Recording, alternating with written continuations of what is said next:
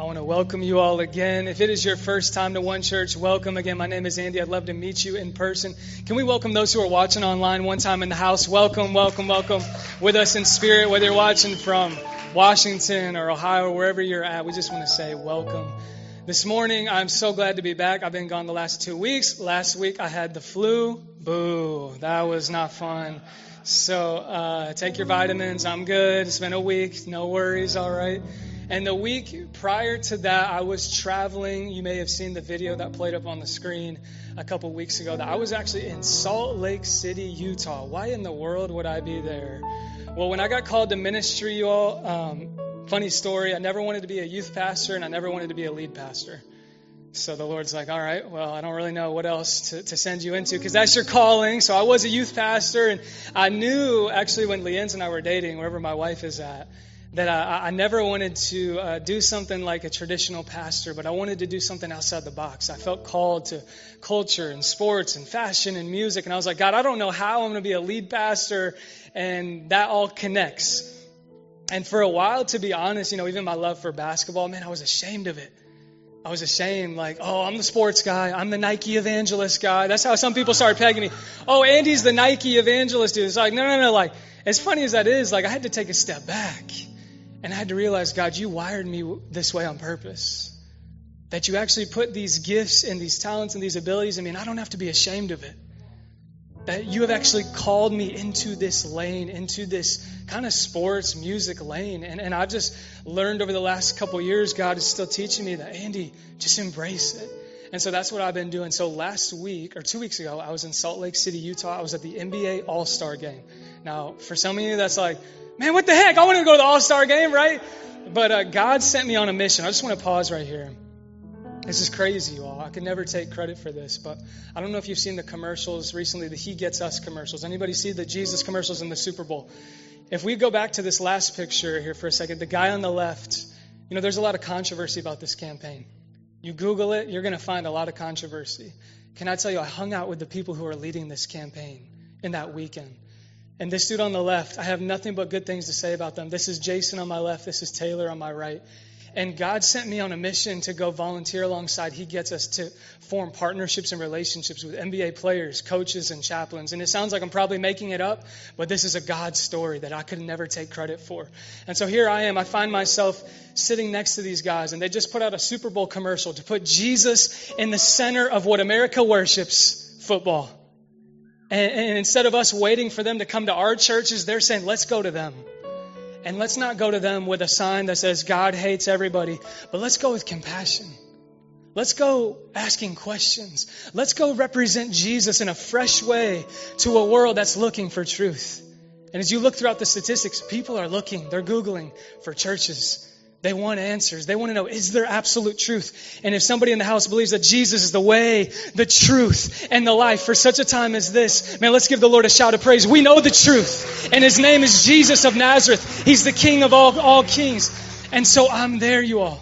And I'm interacting with Hall of Fame NBA players. I'm, I'm interacting with NBA chaplains. And the Lord is not only pursuing those who are forgotten, He's also pursuing the famous. And sometimes we peg famous and celebrity people like, oh, well, they, they've got it all together. Can I tell you, man, I hung around them. They're desperate. Their families are broken. Their marriages are broken. The amount of divorces in the NBA, I mean, they need Jesus just as much as you and I do. And so I'm sitting next to these people saying, God, what, how can I serve them? I got to be literally the, the spiritual shepherd of their team for that weekend just to encourage them. You all, over a billion views of He Gets Us is going viral around the world right now. And seekers, people who have been hurt by the church, de church, unchurch, they're asking questions. I love what they're doing. The next picture right here is me, and on the left up there, that is Darren. He is an NFL chaplain, and this is Barbara. These are Tony Dungy's right and left hand people and servants. People that are going into the deep, dark places of our culture to say, let's represent Jesus right in the middle of all of this, unashamed, unapologetic. And that's what he gets us is about. If you have not seen anything that they're doing, watch this video real quick. Hate is loud. It uses all its breath and then some to shout its selfish causes and to spew its vile venom. It's obsessed with division and distress. With its gain and its success at another one's expense, hate is loud. But love is louder. It is patient, it is kind, it is gentle, but it is strong. But it's a different kind of sound. It doesn't shout or raise its voice. It's love's whisper that is loud. A whisper like a song, or like the rushing of the wind. It reverberates and resonates, it amplifies within. Love is louder.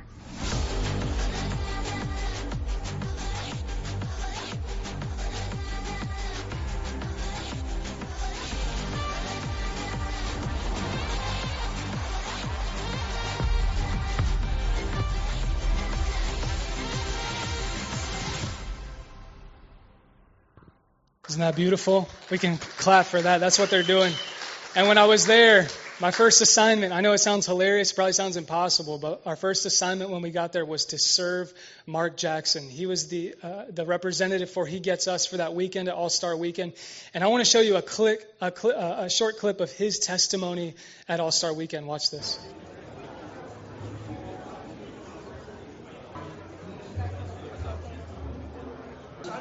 I I know, I know. I, I just got I poured out my heart to you. salute till he gets us. And it was refreshing and powerful for me as a as a believer to watch. As my whole life, you watch the commercials during the Super Bowl because that's the whole build up, and we know how much is paid for sponsorship and to do the ads for those commercials. See a commercial that I can identify with, and that was done in pure brilliance uh, and in love in a society where today we're challenged and we judge and we say who belongs in heaven and who's a believer and who's not. It was refreshing to keep it as simple as it possibly can be. He gets us. So it's amazing to see people that have influence. Our mission was to go to the influencers and influence them. Because if just one of them catches fire, the amount of impact that happens, you know, in the world of sports, media, fashion. And so I stand here just to testify to God's goodness. And I also say, however God has wired you, don't be ashamed of that. You're into painting, you feel like you're an artist, you're into sports. You don't have to apologize about any of that. Step into that and bring Jesus right into the center of that. Can I get an amen? God is on the move in our country. Let's give him a shout of praise, what he's doing all across the board. And so I know for a lot of us, it's, it's, for me, it's not fandom, it's calling. I'm called to this lane. I'm called to lead this church, and I'm so excited to see what God has prepared for the coming months. And this morning, we are starting a brand new series called Unleash. Somebody say Unleashed. And the mission and the vision at One Church, when He called Leanne's and I to plant, was not to build the lowercase kingdom of One Church, but to build the capital K kingdom of God. That we're not here to, to, to make our brand and our name famous and all that. We're here to multiply. Somebody say no, multiply this morning. Multiply. Come on. We, we don't want to just add people into the kingdom. We want to multiply and coach and empower. And so this morning, Micah Davis is preaching this morning. He's a good friend of mine from, actually, we knew each other at Indiana Wesleyan. And before that, let's just put up this picture, Jeremy. This is, okay, here we go. Micah is number one with shout out to the Jordan headband. Man, you just had us looking. We were not on your level, bro. And this is me, number 15. I look, um, I don't even know. I got a little middle part Dwight Schrute going on there. But uh, we played basketball together growing up in third grade. We went to college together. And when we planted one church at the grand opening here, January 23rd, 2022, uh, Micah and Riley, his wife, they, they walked up, and something in my spirit was just like, man, they're about to plant. Like I just kind of knew in my spirit God was raising them up for such a time as this. But they are actually doing a really beautiful church plant on the northwest side of Indianapolis. It's called the Sanctuary. And I cannot wait. I mean, Micah's going to share more about that vision. But we are financially investing in them. We are relationally and spiritually investing in them just to say, hey, we're here to serve you all. They have some of their team here, and they're actually co planting. There's a picture of the co planters. So Micah and Jake and Riley and Katie, they're co planting. They even have some of their launch team here this morning. So if you're a part of the sanctuary, would you just come up on the stage one time? Give it up for the sanctuary, somebody in the house. Man, for such a time as this, maybe some of you go on this side, and then, yeah, I'll just hang out here in the middle. Come on, bro. Come on. And uh, man, they're in this beautiful phase where they're planting in September, right? Crazy. And so I just want to be the old school church. Would you just stretch out your hands right now? They're going to be planting in the northwest side of Indy in September. We just want to partner with them in prayer. So let's just pray over them right now, God. We just thank you for Micah, for Riley, for Jake, for Katie, for their whole team, Lord. Father, we know that the spiritual battle is real, but we know that greater is He in us than He who is in this world.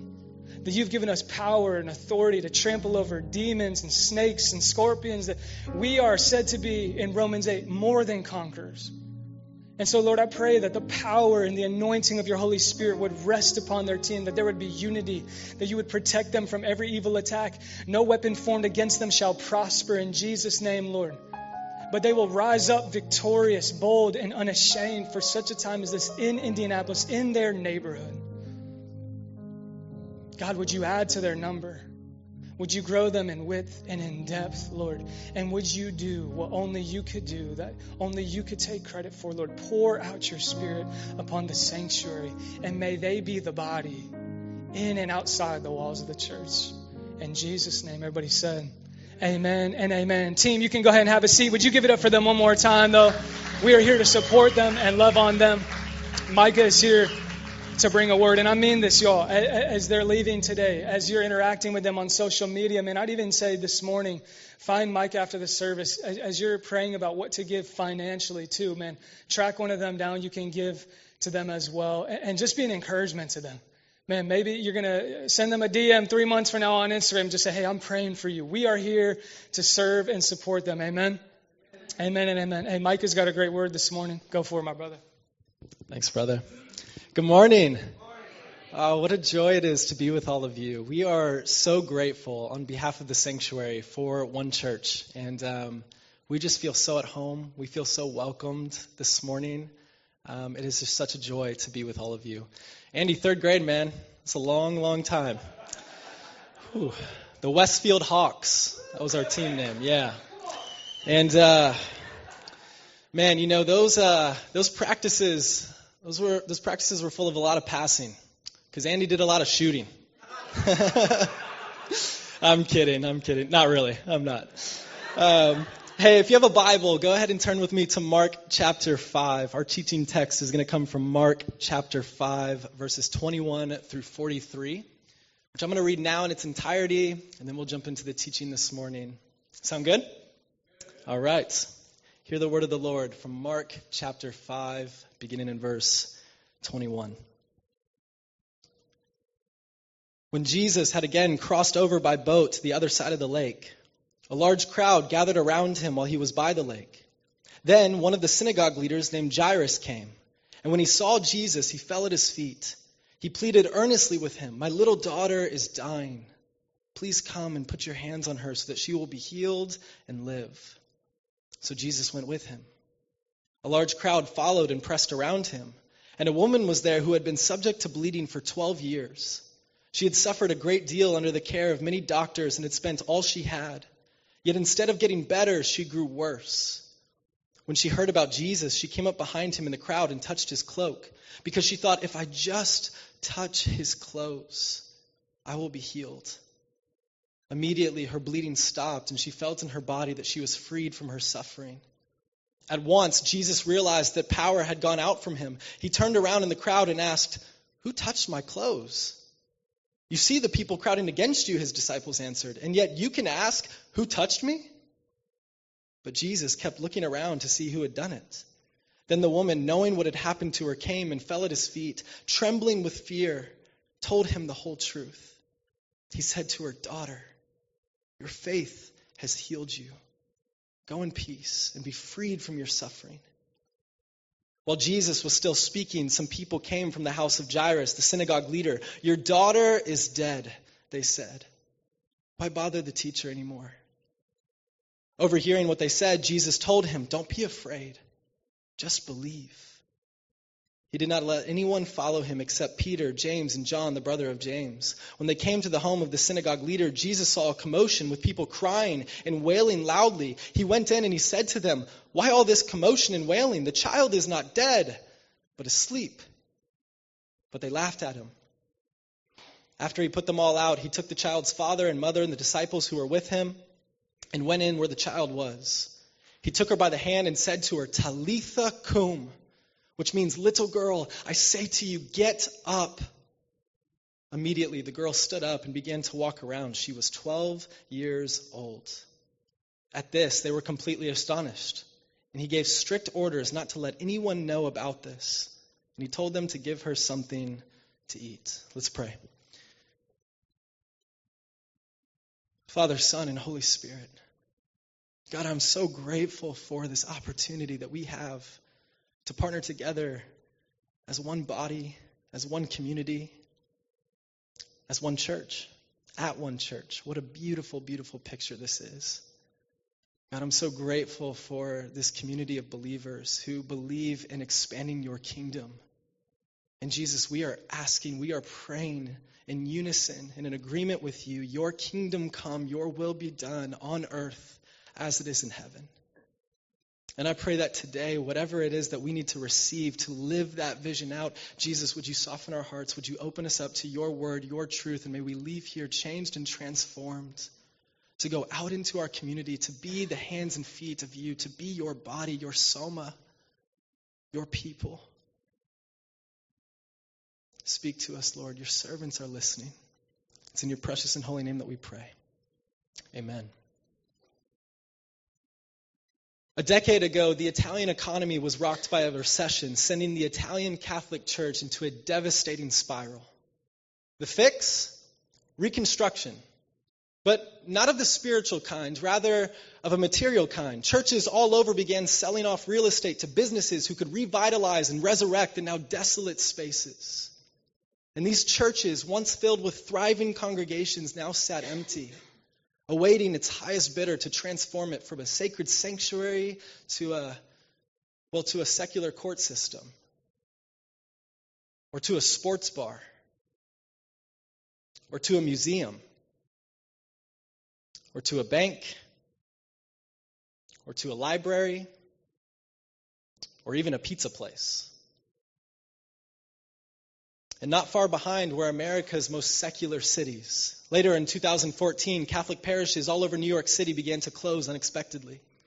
Attendance had dropped, expenses had rose, and institutional strength was no longer enough to keep churches afloat. And amidst gasps and tears, longtime faithful congregants soon found out that their church was no more. And now, in 2023, in the politically conservative, evangelical, heavy, economically stable crossroads of America. The same trends are beginning to make waves in our city and in our communities. A disruption has come. And the church, as we know it, is dying. If you don't believe me, just Google it. All of, all of the statistics back this up. A groundbreaking 2020 Barna Group study paints a grim picture of reality for where the church in America finds herself today. Consider this just one in four Americans, 25%, considers themselves a quote, practicing Christian. Practicing Christian being defined by an individual who agrees strongly that faith is very important in their lives and that they have attended church at least once in the past month, down from 45% in the year 2000. Or how about this? Those who consider themselves atheist, agnostic, or religiously unaffiliated has nearly doubled over the last 20 years. Weekly church attendance has dropped dramatically since 2009, when 48% of Americans identified as weekly church attenders. That number is 29% today. Elders and boomers saw more than a 12% decrease in church attendance over the last 10 years. A fascinating note since historically it has become a commonplace assumption that one grows more religious as they age. Research firm Gallup conducted a similar survey in 2020 and found that, quote, 47% of Americans said they belonged to a church, a synagogue, or a mosque, down from 50% in 2018 and 70% in 1999. It's the first time in Gallup's history that that number has been below 50%. U.S. church membership was 73% when Gallup first measured it in 1937, a number that remained steady for almost six decades before rapidly declining over the last two. And on and on and on we could go. But the fact remains, my friends, the church as we know it is dying. And so I beg of us to heed this. Something must change. Something must change. Pretty programs and pithy statements aren't drawing people like they once did. Aligning church as a product to consume in a consumeristic driven society has had its merits. The people have come. But if the COVID 19 pandemic taught us anything, it's that those pretty programs and pithy statements sure do attract, but they do not captivate. And they don't keep. Leveraging church platforms for increased pastoral, visibility, power, and fame has had its moment too. Until corrupt character caused the very same news outlets, tabloids, and entertainers who catapulted those pastors to fame in the first place to distance, to degrade, and to disown these so called celebrity pastors and their celebrity God in front of the masses. And in the wake of all of this lies a civilization that, majority speaking, finds themselves disillusioned and disenfranchised with, organi- with organized religion. Our society has been gripped by religious institutional skepticism and cynicism. Buzzwords like deconstruction and evangelical have made waves via social media the last couple of years. Merriam Webster's word of the year in 2022 gaslighting. Gaslighting, as in the term that permeated popular podcasts like Christianity Today's The Rise and Fall of Mars Hill, or best selling books like Katelyn Beaty's Celebrities for Jesus and Scot McKnight and Laura Barringer's A Church Called Tove. Something must change. Something must change. And so I ask you, what if the world is desperate for a compelling counterculture? What if the world is desperate for a compelling counterculture? What if the world is primed and ready for a generational spiritual awakening to take place in our midst? But what if an authentic awakening can and will only come through a people marked by humble, quiet, faithful, faith filled obedience to Jesus of Nazareth?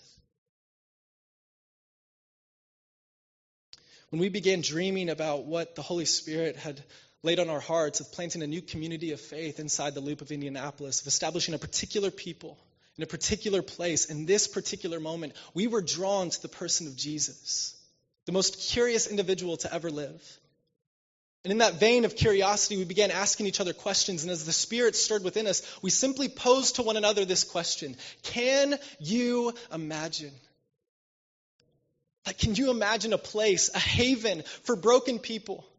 The people who have given up on church, who have discarded church, who have deconstructed church, who have been abused, shamed, or cast out of the church, who have lost trust in the church, who have no concept of church.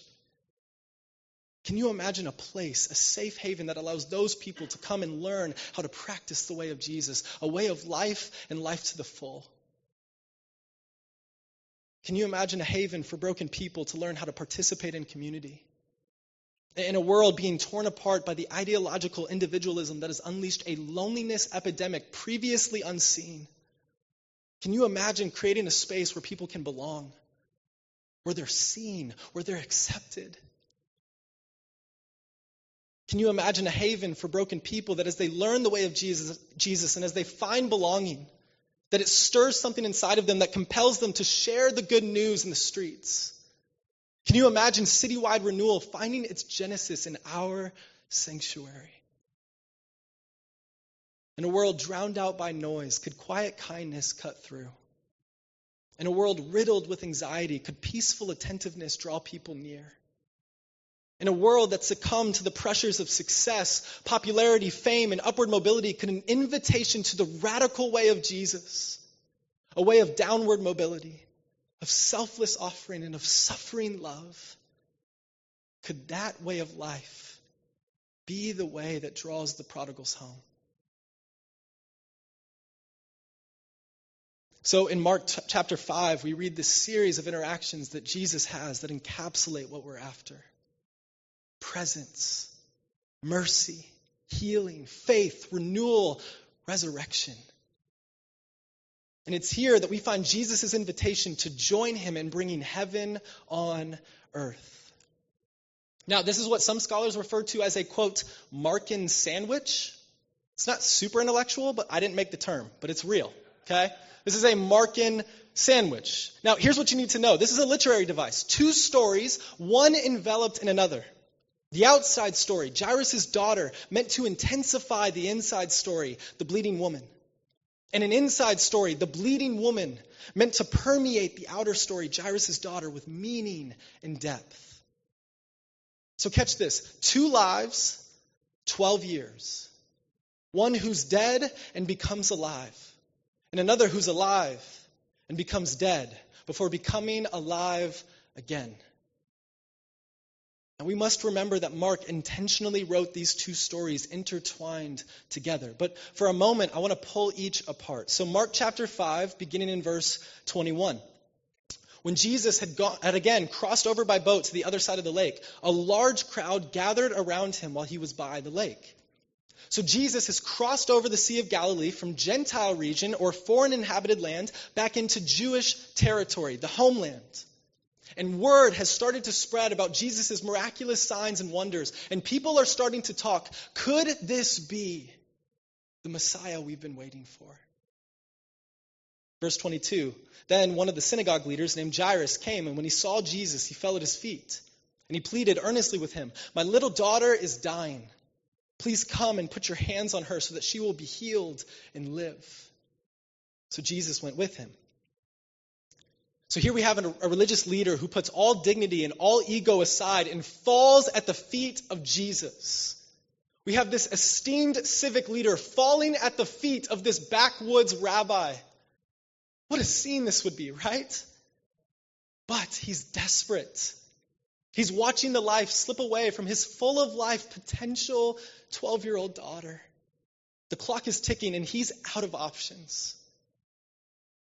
And this is where the story breaks. Verse 25 A large crowd followed and pressed around him. And a woman was there who had been subject to bleeding for 12 years. She had suffered a great deal under the care of many doctors and had spent all she had. Yet instead of getting better, she grew worse. When she heard about Jesus, she came up behind him in the crowd and touched his cloak because she thought, if I just touch his clothes, I will be healed. Immediately, her bleeding stopped, and she felt in her body that she was freed from her suffering. So, cultural context her bleeding condition has made her ceremonially unclean. Her every move had to be carefully calculated in an effort to avoid contact with other people. Should she slip up, she would be publicly condemned. Ah, unclean! Get away, you filthy woman! To which everyone would be aware of her condition and that she was not to be included. This was shameful. This was humiliating. This was life for the bleeding woman. And so, in a move of astounding courage, she forces her way into a crowd of people, clinging to the thought if I can just touch his robe. Something about this Jesus was so compelling that this marginalized, unclean, unwanted, disrespected woman was willing to risk, risk everything to just get a touch. This is incredibly humbling for us as the church. We have to ask ourselves are marginalized people risking everything? Cultural shame, financial strain, social embarrassment to just get a touch of Jesus in our midst?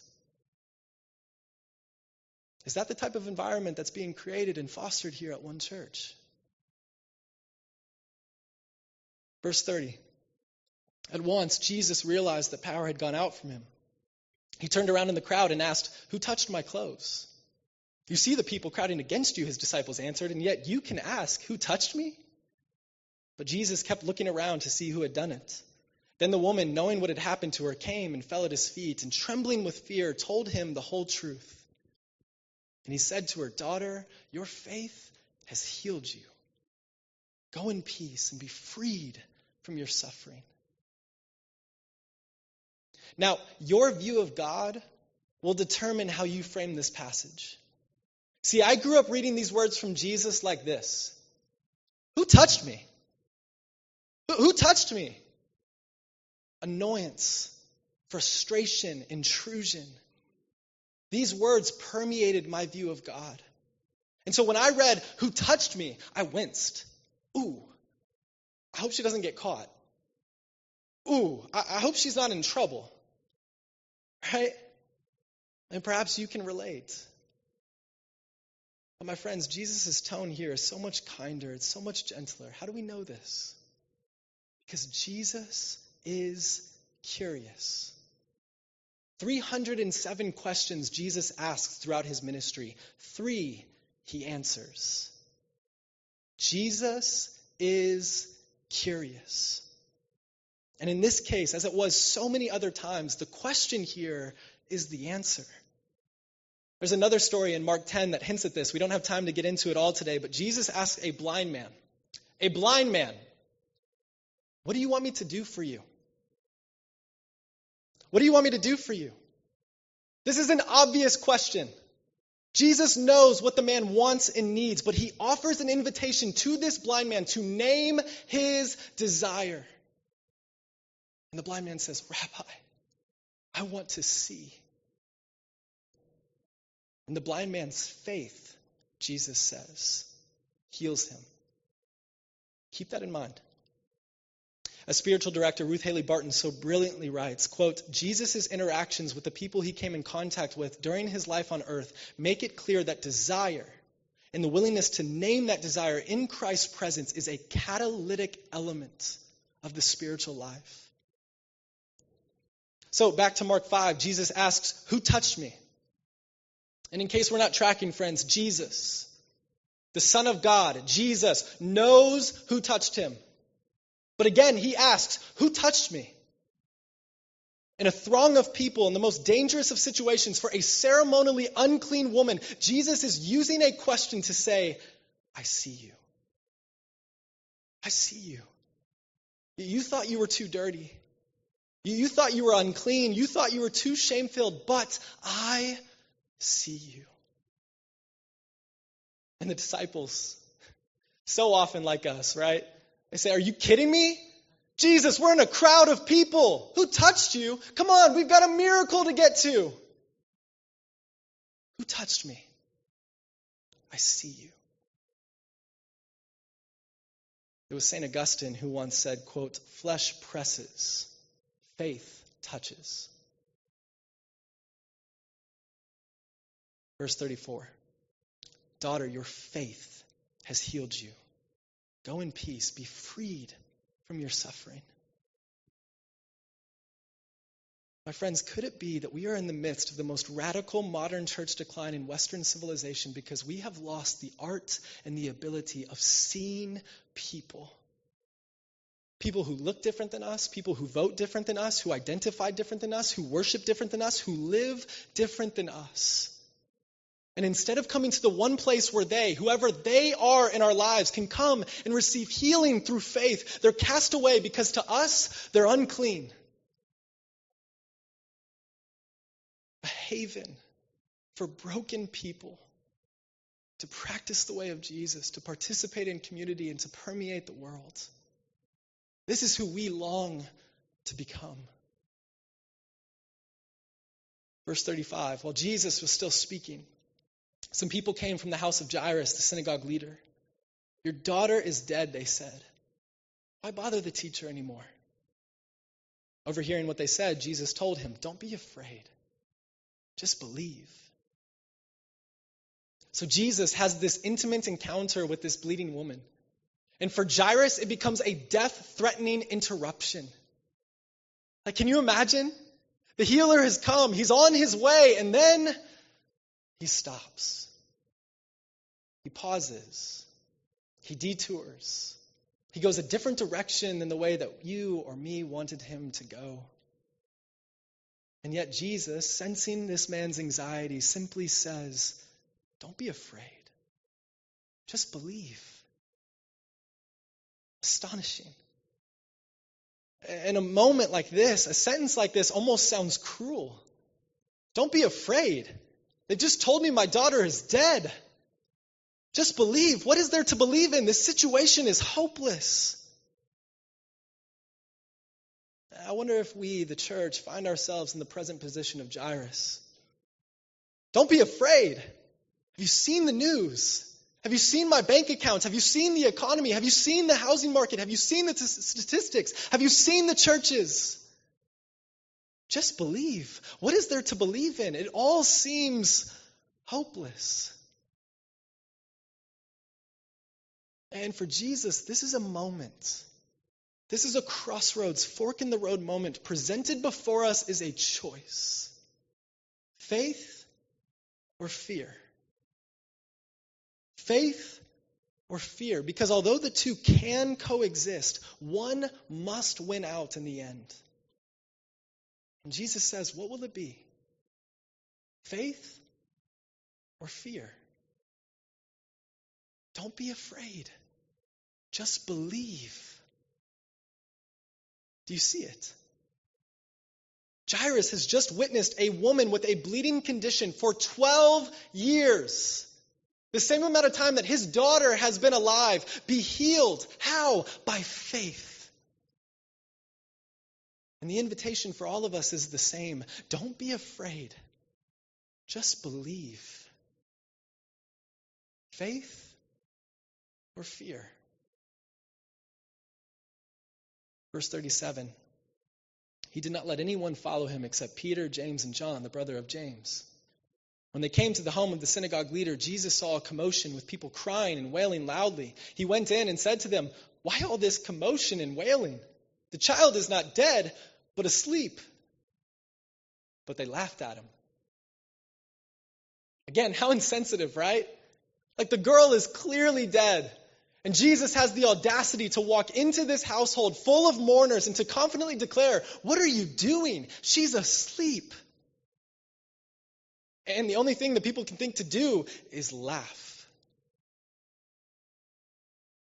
The church, as we know it, is dead. Italian sanctuaries turn secular sports bars. New York parishes turned newly minted nightclubs. Midwest congregations turned manic travel sports entourages. And the only thing the people can do is laugh. The church as we know it, is dead. So they say. But could it be she's not dead, but asleep? Verse 40 After he put them all out, he took the child's father and mother and the disciples who were with him and went in where the child was. He took her by the hand and said to her, Talitha cum, which means, Little girl, I say to you, get up. Immediately, the girl stood up and began to walk around. She was 12 years old. You think Mark's trying to make a point? At this, they were completely astonished. He gave strict orders not to let anyone know about this, and he told them to give her something to eat. Our church longs to be a haven for broken people, to practice the way of Jesus, participate in community, and to permeate the world. We want to be a haven for broken people. In a cultural moment where people are leaving the church in droves, they are flocking to community. The sanctuary has just become the Xbox lobby. The prayer room has become the nightclub. The outreach team has become social justice initiatives in the streets. Bible study groups have become deconstruction groups. And listen, the blame belongs in one place with us. Because since the mid 70s and the rise of the moral majority, we have shifted societal judgment from God's hands to our hands. We have erected a Christian subculture that looks to those on the outside of our walls with disgust. Unclean, unclean, get away, you cannot be in here. And after decades of degradation, of humiliation, and of hypocrisy, the people on the margins in our society began to listen. And so they left. And here we are. Church, what are we going to do? Are we willing to create a space where all ground is level for sinners, saints, and skeptics alike? Are we willing to get off our religious high horses, to simplify our calendars, to sacrifice worldly ambition long enough to slow down and see people? Are we willing to knock down the barriers between us and the marginalized that allows those who have determined life is better endured agnostic, atheistic, or even nihilistic to see a countercultural people full of faith, hope, and love? Because people will not be compelled to something they cannot see. We have to extend the invitation. Hey, does life feel unclear to you? Do you feel an unease within you? Are you longing for more? Are you desperately desiring to know why in the world you're here? I'd like to introduce you to Jesus of Nazareth. Yeah, all you have to do is touch his robe. All you have to do is just believe. See, I think so often we create this invisible scorecard for unbelievers that says you must behave correctly to prove you believe correctly. But in the scriptures, it's the exact opposite. For unbelievers, it is always encounter and then exhortation. It's invitation and then challenge. We do well to permeate the ethos of Jesus. Don't be afraid, just believe. But when they believe, what will they see? When they believe, what will they see? We long to be a people who practice the way of Jesus, who incarnate the very peace, the very hope, the very joy, the very love that Jesus himself demonstrated. We long to be a people who love to be with Jesus, and in being with Jesus, we become like Jesus by doing what Jesus did. And Jesus cared for the poor. He gave sight to the blind, freedom to the captives, healing to the sick, and salvation to the lost. And Jesus himself says to us, his followers, his church, John 14, 12, Very truly I tell you, whoever believes in me will do the works I have been doing, and they will do even greater things than these, because I am going to the Father. Church, will we be a people who practice, who apprentice under our rabbi, our teacher, Jesus? Will we be a people who mirror and mimic the presence, the patience, and the power of our Savior, Emmanuel, God with us? But when they believe, where will they go? Our hope is to be a people who participate in community. We long to see a resurgence of gospel hospitality in our city of reclaiming and restaking the table in its rightful place at the center of communal life together. This was a theme that we see all throughout the New Testament and early church, and it's a rhythm that we must recapture if we want to see revival take place in this cultural moment. Pastor and author David E. Fitch sums up the importance of the table well in his book Faithful Presence. He, write, he writes this, quote, in 1 Corinthians 11, submission manifests itself in a different way. At issue here is that the Corinthians have come to the table caring more about themselves individually than one another. The rich are eating and indulging themselves while the poor are going hungry. Divisions are breaking out among them. Everyone is acting out in the most narcissistic of ways. Individuals are setting themselves above others. Sound familiar? For Paul, this means the Corinthians have not discerned Christ's real presence at the table. They have not submitted themselves to one another. As a result, he says, when you come together, it is not really to eat the Lord's Supper. In other words, what you're talking about doing, you're not actually doing it.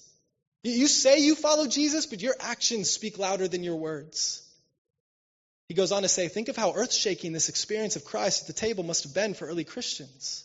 The very presence of the risen Lord is here at this table. Something so special, even dangerous, is happening when they gather around it. Our health is at stake.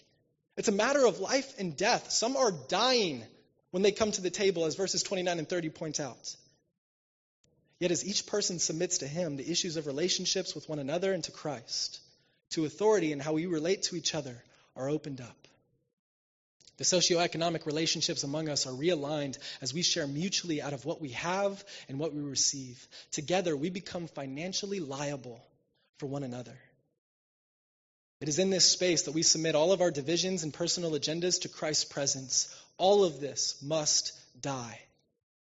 There we sit, tending to one another and to his presence. And an amazing social dynamic breaks forth that can only be described as a new political order subverting all other allegiances. Just as the first tables of the early Christians subverted Rome and Caesar and started a new way of life before the watching world, so this table subverts all other politics of American self preservation, accumulation, and individualism. And a profound flourishing in the kingdom results. What a vision. I love that. The table is subversive. It is at the table that we bring all of our goodness and all of our darkness, all of our love and hate, joy and sadness, promise and pain of this life is brought mutually to the table. And around the table, differences in ethnicity, socioeconomic status, gender, influence, and vocation are diminished. At the table, we are welcomed. At the table, we collectively partake in Christ's presence. And at the table, through food and drink, through unhurried conversation, and through faithful presence, we witness reconciliation and restoration in our midst, heaven on earth. But when they believe, what will take place? We long to be a people who permeate the world. That as we gather together communally to worship, to hear the word, to pray, and then as we gather in community, in circles, in neighborhoods all over the city, that such a deep transformation would begin to take place, that unleashed over our city, it would bring such power, such peace, such hope, that renewal would begin to take place. That the inward transformation of our hearts would ready us as liaisons to the lost. That in our conversations, in our interactions, in our sheer presence, love would permeate the world. And that we'd begin with our neighbor, the person who literally lives to the left or to the right of us. And that eventually that love would permeate the street, and then the cul de sac, and then the neighborhood, and then our city, and eventually the world. Personal presence. Love for God and for neighbor, which unleashes a fervent ambition to see the good news preached to the ends of the earth. My friends, revival is possible. Revival is possible. The same Barna study I referenced earlier noted that, quote, large majorities of Americans say that prayer is something they do on a weekly basis. 69% of people. Think about that. 7 out of 10. Another Barna study, study said that nearly 60% of Gen Z answered agree to the following statement I am more open to God today than I was before the pandemic. People are longing for something transcendent. And could it be that people are hungry for all of the things that Jesus offers? Care, kindness, acceptance, grace, truth, love. But what if that invitation for us as his apprentices, as his followers, is to get out of our comfort zone, to willingly surrender our preferences, and to stop reducing people to mere political talking points? What if an invitation exists to move past our fears, past our doubts, and past our security, and to grasp, faith filled, a vision for a compelling counterculture that leads to life and life to the full? And what if revival is to be more subversive spark than all consuming fire? Not on the backs or shoulders of celebrity preachers or sensationalist evangelists. Not in the emptied out auditoriums of scandal ridden megachurches. Not on the blogs or podcasts of politically polarized and fear mongering pundits. And not on the Instagram or TikTok accounts of culturally Christian influencers. Perhaps it will be, and if so, great. This isn't an assault on people with online influence. I'm all for that if it's stewarded well. But my point is, what if revival, as Jesus intended it, is coming through everyday, ordinary, mundane, faithful people like you and like me? Talitha cum. Church, get up. The time has come. And so, as we close, practically speaking, what does this look like? How do we synthesize such a grand call into practical application that as we leave this place, it gives us clarity regarding what we are to do when we go from here? And so, I just want to offer one simple exercise to be practiced at your own risk, okay? I warned you stemming from our mission, practicing the way, participating in community, and permeating the world. This week, what would it look like for you to invite the stranger to the table? What would it look like for you to invite the stranger to the table? And by the stranger, for some of you, I simply mean the grocery store clerk you talk to at checkout. I'm talking about the fitness instructor who leads your morning workout class. the neighbor to the left or to the right of you who you know is searching and longing for more. But for others of you in the room, by the stranger, I mean the coworker who talks nasty about church and religion.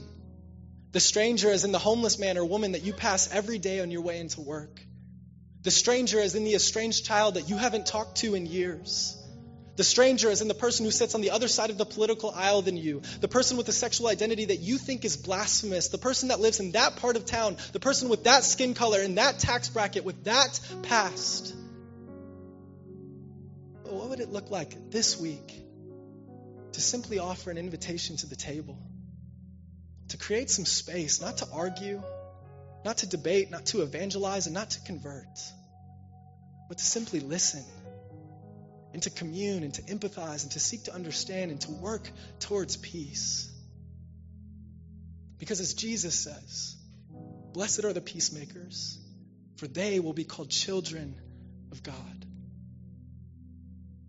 See, in a day and an age where we have been culturally conditioned to fashion our lives through the lens of comfort and, and preference, we have begun to take hold of a gospel that is easy. Listen to me, following Jesus isn't easy. It's simple, but it's not easy. And for those of us who have grown up in church, we may think of that line from Jesus, Matthew 11, 28, right? My yoke is easy and my burden is light. Shouldn't it be easy? But that word there is chrestos, and it literally means better. My friends, the way of Jesus is not an easy way. In fact, most statements regarding following Jesus in the gospel center around just how difficult it really is. Why wouldn't it be? It's countercultural. But constantly, Jesus envisions to us a better way of life. A way of life and life to the full, and that way of life is available to you and to me today. Can you imagine? Can you imagine if churches all across the city, churches like one church in the sanctuary, began to lead the way in seeing a revival of gospel hospitality in our neighborhoods?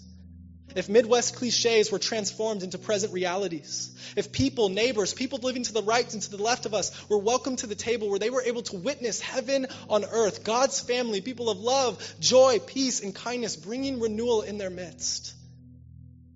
It's possible. It's possible, and it doesn't begin with a crusade of tens of thousands in a stadium, as great as that is. Revival, historically, has always begun on the margins with a small group of people who are willing to count the cost to faithfully love God and love their neighbor as themselves. And so, quickly, maybe you've heard about the Asbury revival that's gripped our country for the last month or so.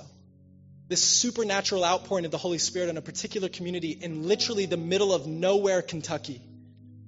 And man, was it something to behold. I was able to go down for a day with a friend and was able to participate in what the Lord was doing on that campus, and it was breathtaking. Literally, thousands of people desperately seeking God, people getting healed, beautiful testimonies being shared, and a stage full of college students leading literally the world in faithful, authentic, adorned worship to our Savior, King Jesus. And it just made me long to see our city, our community, our neighborhoods filled with people full of the same desperation to know and be known by Jesus. And then I saw this last week. This is how the Asbury revival started.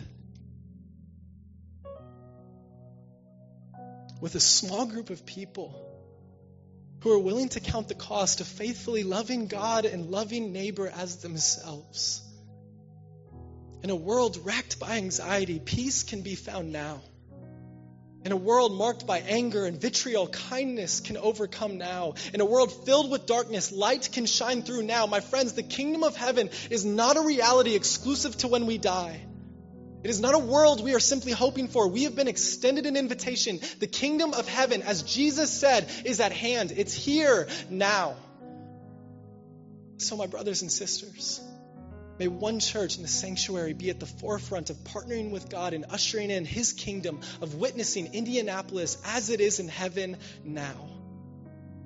Because the church, as the world knows it, is dying. But we know better. We know better. Would you stand and pray with me?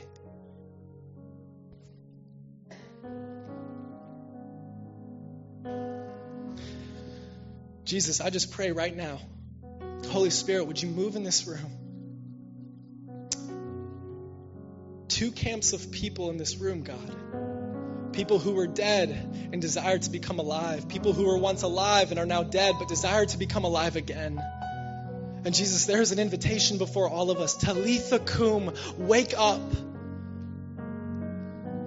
And so, right now in this moment, if that's you, if you're deciding for the first time or the second time or the hundredth time and you're saying, I want to respond to the call, to wake up, to be the follower of Jesus that I know God is calling me to be right now, would you just lift your hand? No one's looking around. Would you just raise your hand and say, Jesus, I need you. I want you. If that's you, Talitha Kum, church, get up. Beautiful.